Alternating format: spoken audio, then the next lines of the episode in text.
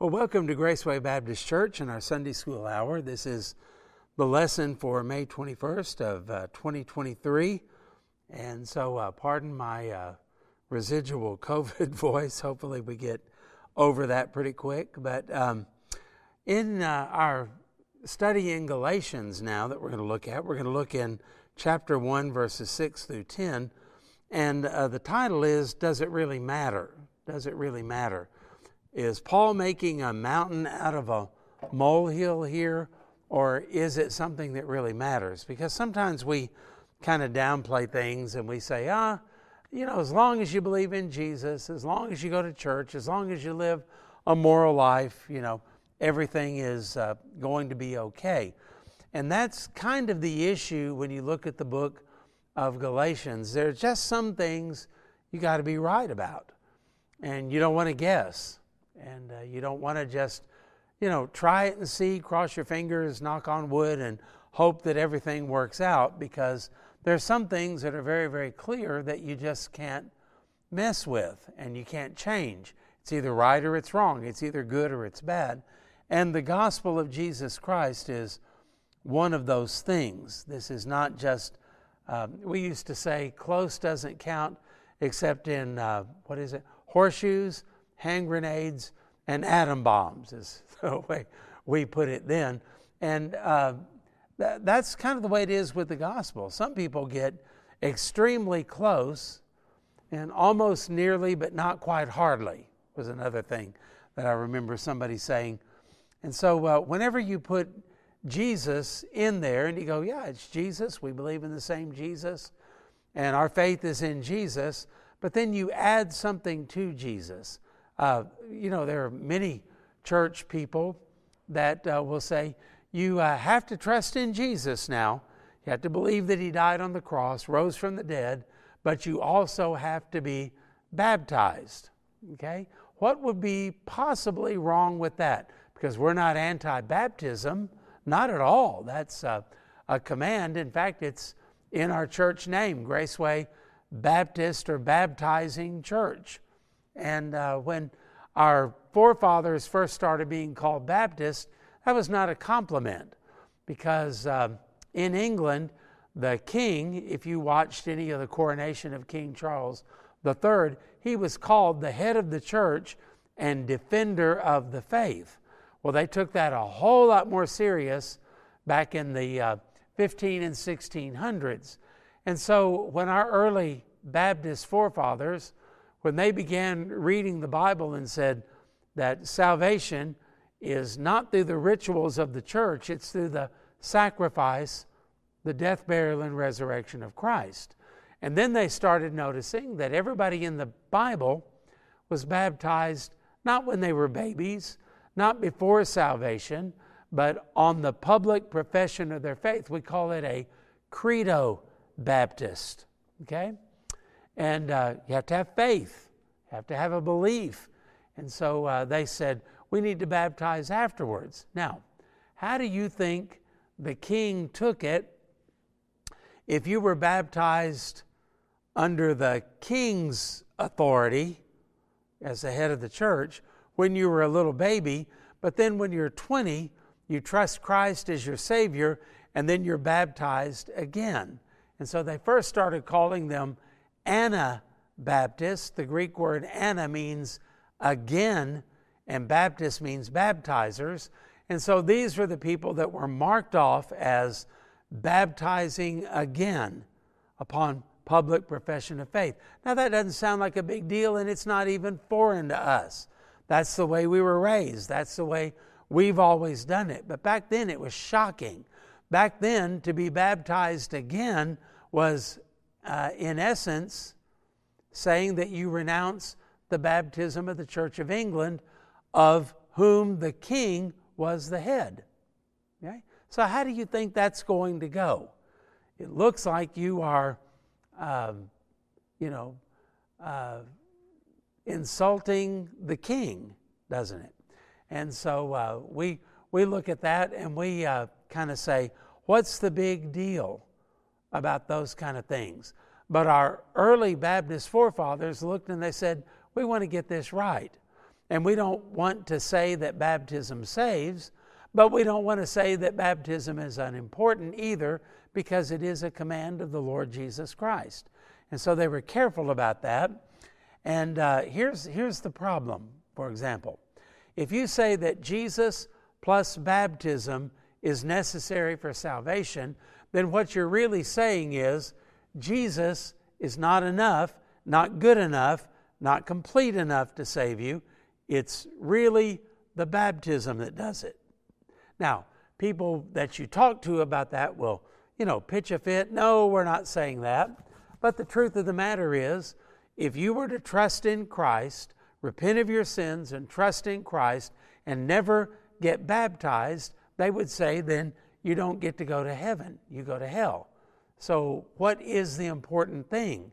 It takes away the importance of Christ and puts the importance on the baptism. And that would be true in uh, that's just one illustration of whatever you do. So, anything you add to Jesus nullifies Jesus and magnifies the action or the work of man.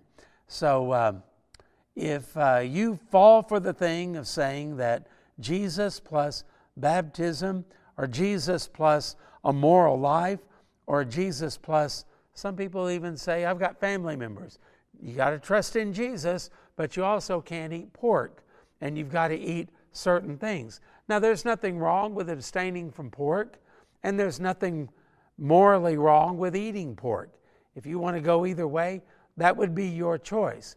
But if you tie it down and say, this is what is necessary to be a good Christian and to be right with God, well, then that nullifies what Jesus did on the cross.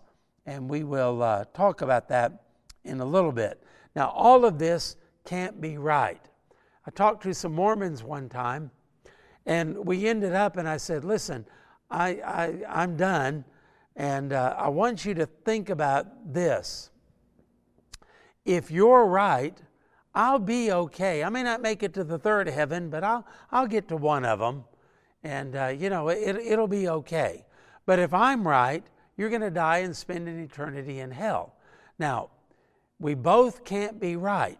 Now, it may be that we're both wrong, and it may be that you're right and I'm wrong, or I'm right and you're wrong, but we can't both be right.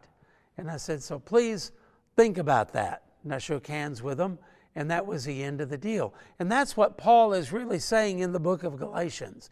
It can't be this free for all that, you know, as long as you're close, as long as you're sincere, and as long as Jesus is in there somewhere, it'll all work out and it'll all be okay. In fact, he goes to war um, in this book against all of these things.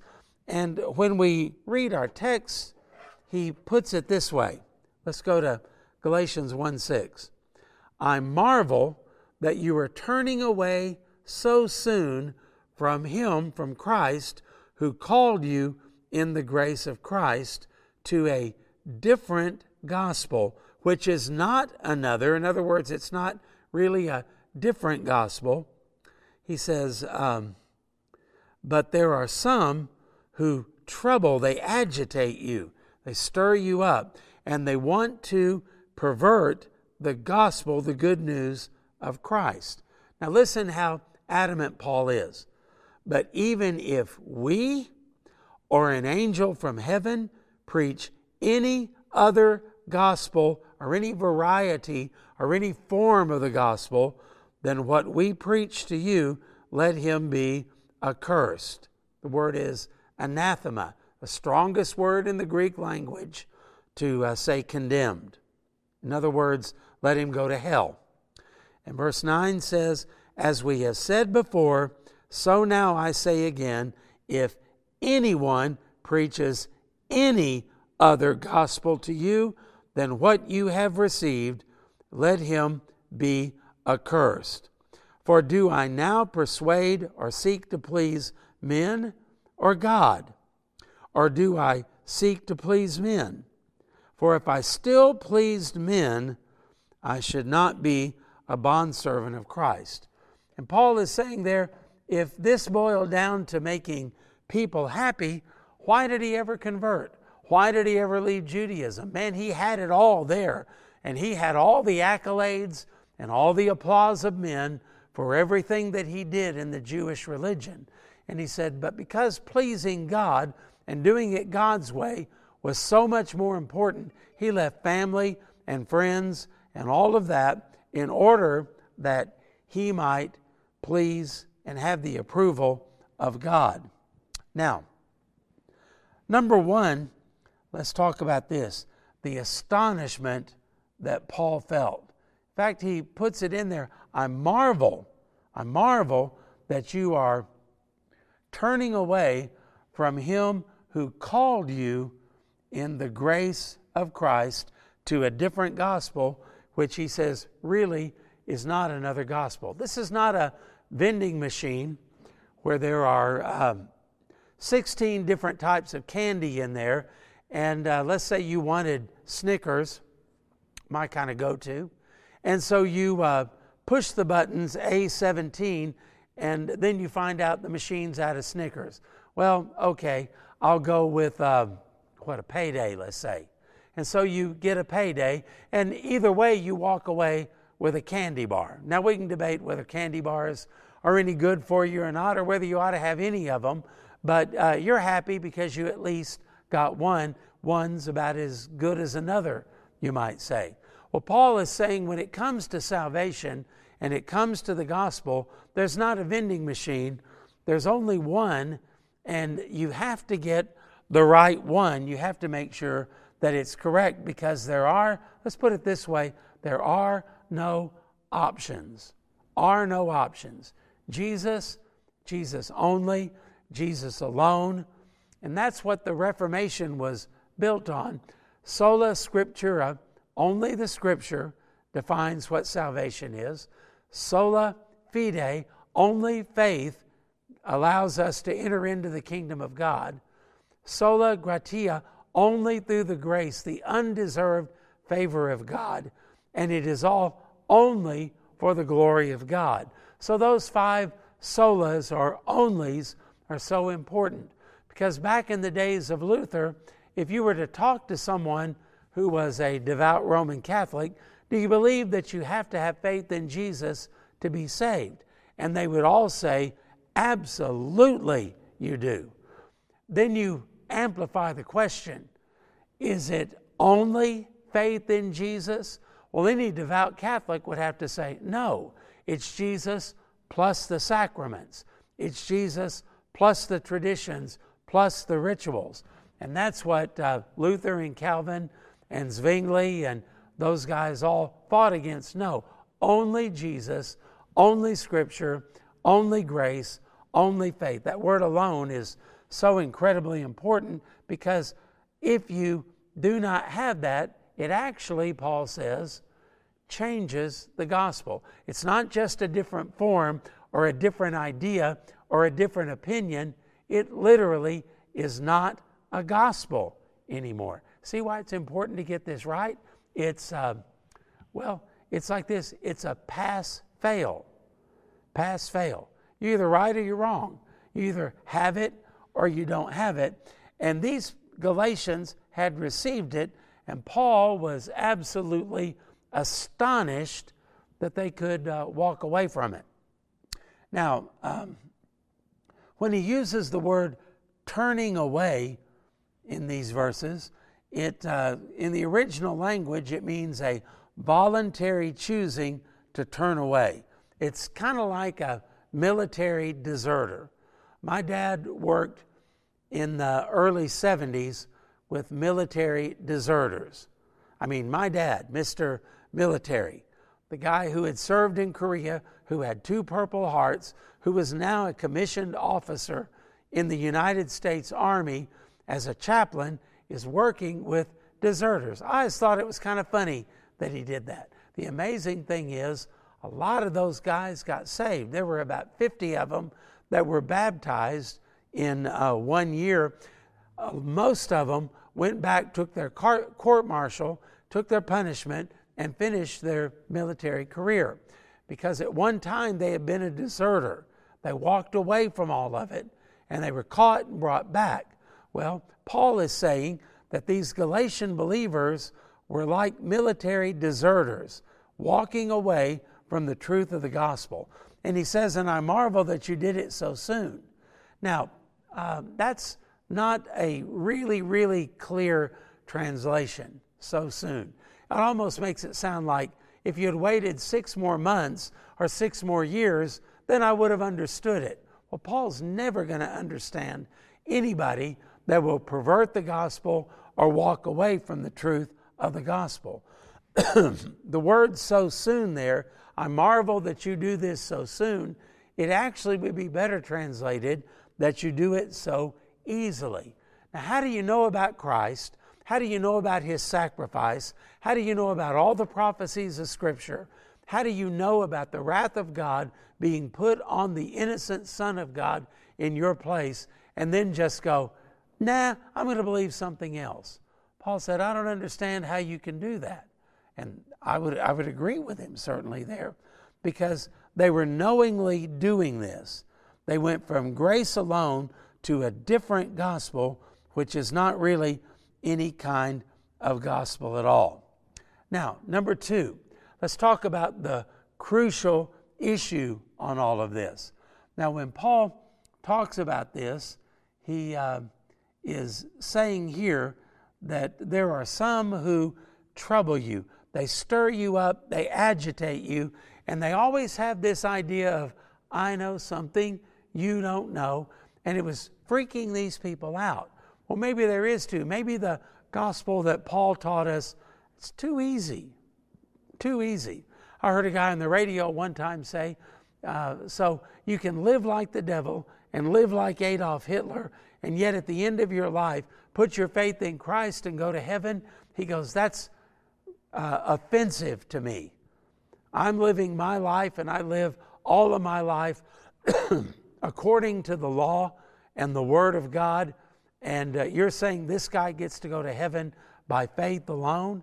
He goes, That's ludicrous. Okay? What was he saying? That's too simple. That couldn't possibly ever happen. Pardon me. there, that'll help. And uh, so, as Paul talks about this, he said, These people are always going to be stirring you up because they always want to put man in salvation. It can't be just Christ.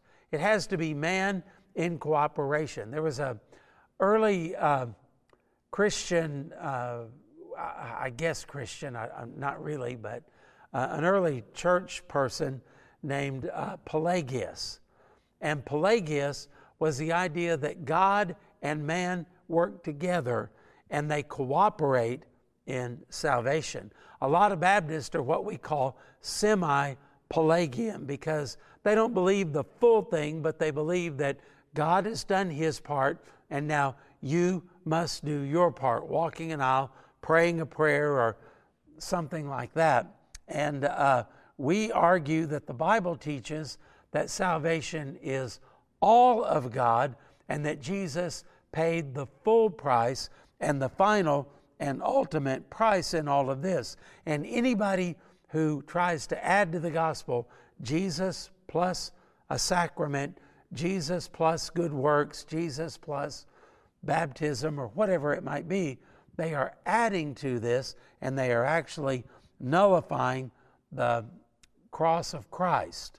And Paul calls this they are troubling you, they're agitating you.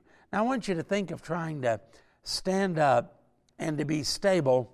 Let's say you're in a little fishing boat, little aluminum fishing boat, and you decide you're going to stand up. And uh, the lake is rough, the winds are really blowing. You ever tried that? It's really, really hard to do.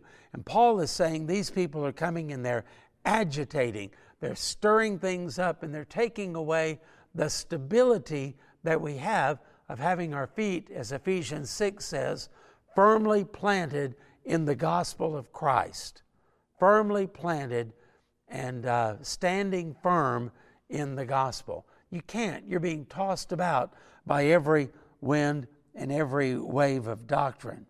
When it says that uh, they are perverting the gospel, it means to distort or literally to turn inside out. uh, we're reversing the gospel when this happens.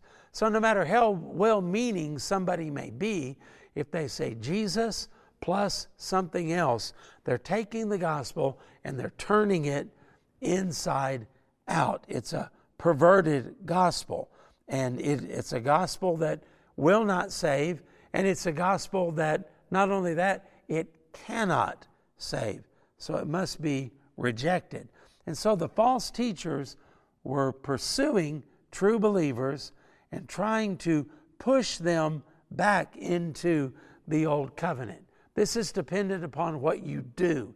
This is dependent upon the way you live. This is dependent upon the way that you act. It's not dependent. You can't rest in Christ. You know, the old hymn says, Are you fully trusting in His grace this hour? That's what we're talking about here. Fully trusting in Christ. Now, I may look at my life and I don't always act like a Christian. And if you followed me around and if you knew my thoughts and motives, there were times you would question my salvation. There are times I question and I look and say, Could I really be saved? And think like that. Could I really be saved and act like that? But I believe it was uh, Charles Spurgeon that said, I am a great sinner, but I have a greater Savior. And so to fully trust in God means, and fully trust in, in His grace is to say that I'm not trusting in me, I'm not trusting in how I act, what I do, I'm trusting in what Christ has done for me as the full payment for my sin. See what I mean? And so to turn that inside out nullifies all of that. Not saying that you lose your salvation, but you'll lose the peace of your salvation because you think it is dependent upon you. And it's got to be on Christ. Rest in Him. Number three, the condemnation that they face. Now, Paul said, But if we or an angel from heaven preach any other gospel to you than what you uh, what we pr- have preached to you, let him be accursed. As we have said before, so now I say again, if anyone preaches any other gospel to you than what you have received, let him be accursed. Now, Paul's pretty strong. He said, even if I preach something different than what I preached before, then I need to die and go to hell forever. Okay? Why, why was he saying that? Because the gospel he brought to them, you remember, he didn't get it from man. This is the gospel of Christ. Not only is it about Christ, but it is from Christ. This is uh, the thing that is uh, found even in the Old Testament. You know, we tend to think that, and, and if you think this, please correct this, because it, we tend to think that the Jews, well, they had a different way to get to heaven than we do. They offered lambs, and that's how they went to heaven. They obeyed God, and that's how they went to heaven. Well, in Genesis chapter 15, it says, And Abraham believed God, and it was counted to him as righteousness. Now, how is that any different than you? You believed God. You believed that Jesus died on the cross, paid for your sins. You surrendered to Him as Lord of your life, and whoever calls upon the name of the Lord shall be saved. For we're saved by grace through faith, and that not of ourselves. It is a gift of God, not of works, lest any man should boast. Guess what? You're saved the same way Abraham was.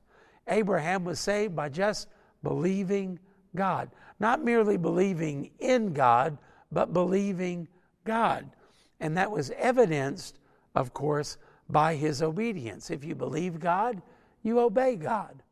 If you don't believe God, you don't, you don't obey, and you do it your own way.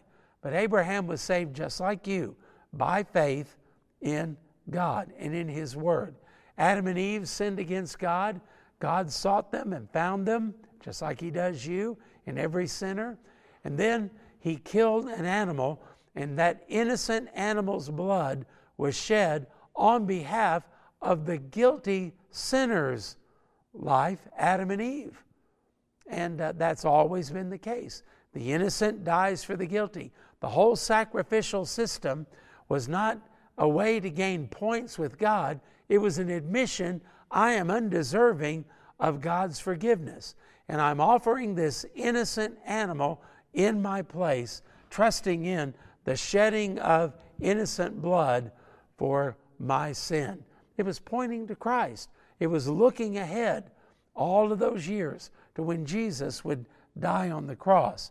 So the plan of salvation is not different for the Jew and the Gentile. It's not different for the Old Testament believer and the New Testament believer. It's always faith, it's always in a sufficient sacrifice, and it always points us to the Lord Jesus Christ. So, perverting the gospel, then, let's put it this way it's not simply a mistake, it's intentional, Paul said. Paul said they are turning it inside out. They are, uh, the King James says, they're bewitching you. Isn't that what it says? That you are bewitched in turning from the gospel. It's demonic, it is not of God, and it's not just an innocent mistake because there really is no other gospel, and uh, it uh, cannot be changed, compromised, tinkered with, or uh, improved. There is no improvement on the gospel.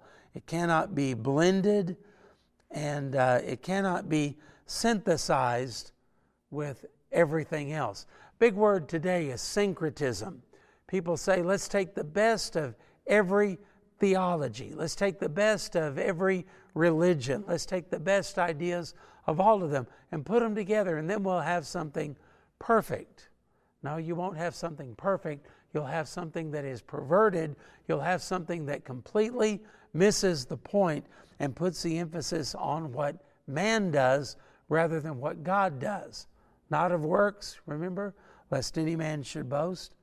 So salvation is really this simple it's either by grace, the undeserved favor of God that He freely bestows on all who believe, quoting another hymn there, uh, or it is by human achievement and by the works that you do. So Jesus plus anything for salvation nullifies uh, what has been done. Think about Galatians 2 21. I do not nullify the grace of God, for if righteousness were through the law, human achievement, human performance, human works, then Christ died for no purpose. See? If there was a different way, why would God the Father put his son through what he put, through, put him through?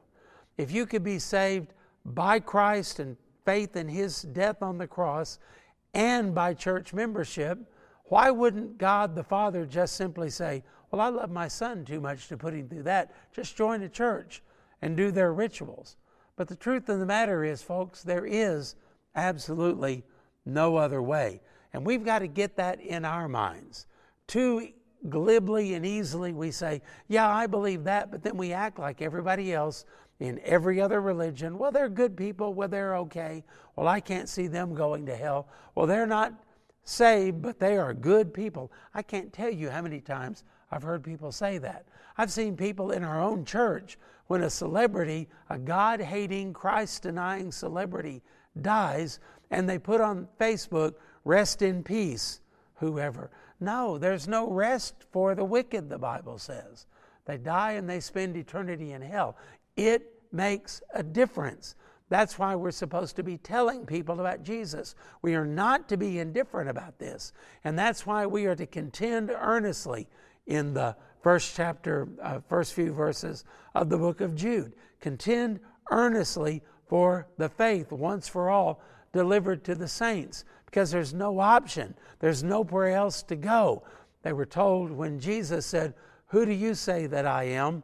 You're the Christ, the Son of the living God. And Jesus commended that, and the response was, Well, where else can we go? There's no one else who has the words of life.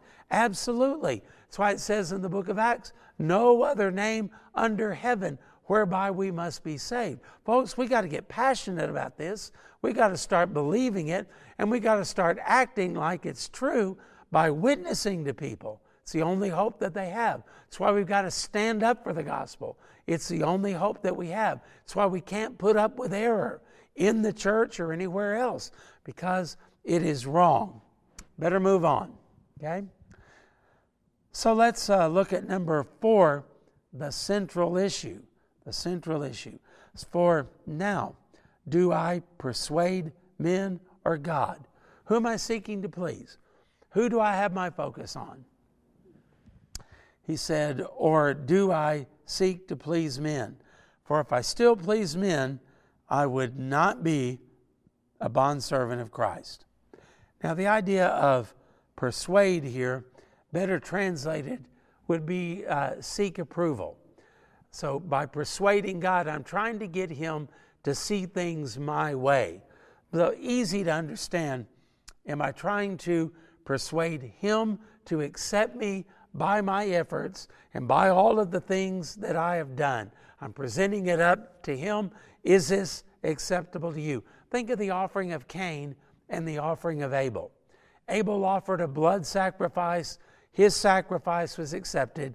Cain offered the work of his hands, the best of what he could do and what he could produce as a farmer, and God rejected it. Ticked Cain off. And that ended up with him murdering Abel because uh, instead of people that are lost wanting to repent, they'd rather just ignore us, just wipe us out, or do away with us. And of course, we know the devil comes only to kill, steal, and destroy, right? Well, we see that acted out in Cain. And when we look at uh, Cain and his offering, what was he doing? He was saying, This is the best I've got. Surely this will please you. And it didn't. And it's as if Cain was saying, Well, I'm not putting up with this anymore. And so he murders his brother instead of offering up an acceptable sacrifice to the Lord. Now, what was he doing? He was trying to, to use our words here, to persuade man, or persuade God, pardon me. Wanted God to see things his way. I think it's a good sacrifice. You should like it as well. I think it's perfectly acceptable. I think it reflects what is in me. I am offering this to you as the best thing that I have. Why won't you accept that? And uh, of course, God wouldn't because there's only one way. so, Cain, and that's why the Bible makes reference to the way of Cain, it always leads to hell. It always leads to uh, going away from God. It always leads to God's rejection every single time. And religions are either built upon Abel or Cain. We're either coming with a sacrifice that pleases God, and the only sacrifice that pleases God is the sacrifice of His Son. And anything else, anything that substitutes for that or denies it or adds to it, is not acceptable unto the Lord. So, this really is the issue. And there's a difference between what pleases God versus man. Matthew uh, chapter 12, verse 30 says, Whoever is not with me is against me, and whoever does not gather with me scatters. You're there with God or you're not. And so you come the way God demands that you come, or you don't come. You can't come. Put it that way. You can't come. So God's, God demands perfection. And so, uh, where in the universe do we find perfection? If God taking you to heaven is dependent upon perfection, you're in trouble. I'm in trouble. Because where do we find perfection? You know, the rich young ruler had it right when he said, Good master, what must I do to inherit eternal life? And Jesus commended him. Why do you call me good? Listen, there is none good but God. And that's what our point is this central issue. There's none good but God. Where do you find perfection? And the only way you're going to find perfection is in God. You can't manufacture it, you can't doctor it up, you can't work it up, you can never even get close. You miss it. I mean, if you miss perfection, and that's what God demands, then an inch is as good as a mile. It doesn't really matter. You missed it. And so many people are going to be like um, in the Gospel of Matthew. But Lord, we did miracles and we cast out demons. Look at us. Look where we are and how good we are. And Jesus will say to them, Depart from me, I never knew you. That's a sad, sad, sad thing. And we've got to get that in our hearts.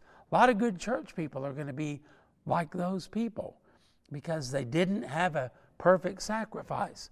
Well, you say, now, how in the world can we have a perfect sacrifice? Well, if there's none good but God, then that means only God can provide the perfect sacrifice. In Genesis, I believe it's 22, when Abraham and Isaac are going up to Mount Moriah, where the temple later would stand, and Abraham is going to offer the sacrifice.